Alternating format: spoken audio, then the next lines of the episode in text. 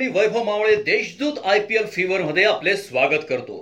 सलामीवीर के एल राहुल आणि मयंक अग्रवाल यांनी एकशे पंधरा धावांची सलामी देऊनही किंग्ज इलेव्हन पंजाबला कोलकाता नाईट रायडर्सचे एकशे पासष्ट धावांचे आव्हान पार करता आले नाही. त्यांनी वीस षटकात पाच बाद एकशे बासष्ट धावा केल्याने के के आरने सामना दोन धावांनी जिंकला. के के आरच्या विजयाचा शिल्पकार ठरला तो एकोणतीस धावा तीन विकेट घेणारा प्रसिद्ध कृष्णा. त्याने मयांक के एल राहुल आणि सिमरन सिंग यांना मोक्याच्या वेळी बाद करत सामनाच फिरवला. कोलकाता नाईट रायडरच्या एकशे पासष्ट धावांच्या आव्हानाचा पाठलाग करणाऱ्या किंग्ज इलेव्हन पंजाबने दमदार सुरुवात केली. फॉर्ममध्ये असलेल्या सलामीवीर के एल राहुल आणि मयंक अग्रवाल यांनी पंजाबला दहा षटकात त्र्याहत्तर धावांपर्यंत पोहोचवलं. दरम्यान के एल राहुल आपल्या अर्धशतकाच्या जवळ पोहोचला होता. पण तोपर्यंत दुसरा सलामीवीर मयांकने आपला गिअर बदलवत त्याच्याशी बरोबरी केली होती. पण अखेर राहुलने पुन्हा मयांकला पिछाडत चौकाराने आपले अर्धशतक पूर्ण केलं. या पाठोपाठ मयांकनेही तेहतीस चेंडूत आपले अर्धशतक पूर्ण करून घेतलं. अखेरच्या पंधराव्या षटकात के के आरला पहिलं यश मिळालं. पी. कृष्णाने मयांक अग्रवालला छप्पन्न धावांवर बाद केले. मयांक बाद झाल्यानंतर के. एल. राहुलने डावाची सूत्रे आपल्या हातात घेत पंजाबची गाडी झपाट्याने विजयाकडे नेण्यास सुरुवात केली.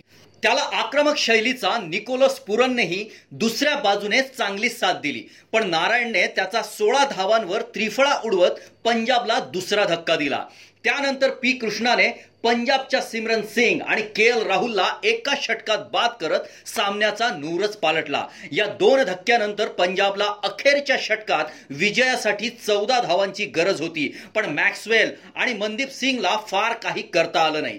अखेरच्या चेंडूवर सात धावांची गरज असताना मॅक्सवेलने चौकार मारला. त्यामुळे सामना टाय करण्याची ही संधी गेली आणि अखेर पंजाब जिंकता जिंकता दोन धावांनी हरला. तत्पूर्वी नाणेफेक जिंकून प्रथम फलंदाजी करणाऱ्या कोलकाता नाईट रायडर्सची सुरुवात खराबच झाली. गेल्या सामन्यातील हिरो राहुल त्रिपाठीचा शमीने चार धावांवर त्रिफळा उडवत के के आरला पहिलाच धक्का दिला. त्यानंतर पुढच्या षटकात नितीश राणा ही धावबाद झाल्याने के के आरची अवस्था तीन पूर्णांक तीन षटकात दोन बाद चौदा अशी झाली होती. झटपट दोन विकेट गेल्यानंतर अनुभवी इयॉन मॉर्गनलाही बढती देण्यात आली. त्याने आणि शुभमन गिलने तिसऱ्या विकेटसाठी भागीदारी रचण्यास सुरुवात केली. या दोघांनी संघाला दहा षटकात साठ धावांपर्यंत पोहोचवलं. पण पंजाबच्या रवी बिश्नोईने चोवीस धावांवर खेळणाऱ्या मॉर्गनला आपल्या फिरकीच्या जाळ्यात फसवत के के आरला तिसरा धक्का दिला. त्यानंतर सेट झालेला सलामीवीर शुभमन गिलने आपले अर्धशतक पूर्ण करत पंधराव्या षटकात संघाचे शतक धाव फलकावर लावले. अखेरची पाच षटके शिल्लक असताना कर्णधार दिनेश कार्तिक आणि शुभमन गिलने के के आरची धावगती वाढवण्यास सुरुवात केली. अर्धशतकी भागीदारी रचणाऱ्या या जोडीने आक्रमक फलंदाजी करत दोन षटकात बत्तीस धावा वसूल करून घेतल्या. दरम्यान फटकेबाजी करणारा कर्णधार दिनेश कार्तिक आपल्या अर्धशतकाच्या जवळ पोहोचला होता. त्याने आपले अर्धशतक बावीस चेंडूत पूर्ण करत संघाला अठराव्या षटकात एकशे चाळीस धावांपर्यंत पोहोचवलं. दरम्यान शुभमन गिल सत्तावन्न धावा करून बाद झाला. अखेरची दोन षटके राहिलेली असतानाच क्रीजवर सेट झालेले कार्तिक आणि आंद्रे रसेल होते.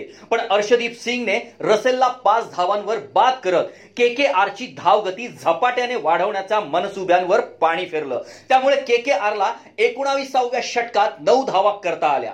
अखेरच्या षटकातही पंजाबने टिच्चून मारा केल्याने के के आरला वीस षटकात सहा बाद एकशे चौसष्ट धावांपर्यंतच मजल मारता आली. के के आरकडून कर्णधार दिनेश कार्तिकने एकोण एकोणतीस चेंडूत अठ्ठावन्न धावांची दमदार खेळी केली. आजचा सामना दुपार सत्रात सनरायझर्स हैदराबाद विरुद्ध राजस्थान रॉयल्स. तर सायंकाळ सत्रात मुंबई इंडियन्स विरुद्ध दिल्ली कॅपिटलचा असून बघायला. आणि देशदूतच्या आय पी एल फीवर मध्ये सहभागी होऊन आम्हाला ऐकायला विसरू नका. धन्यवाद.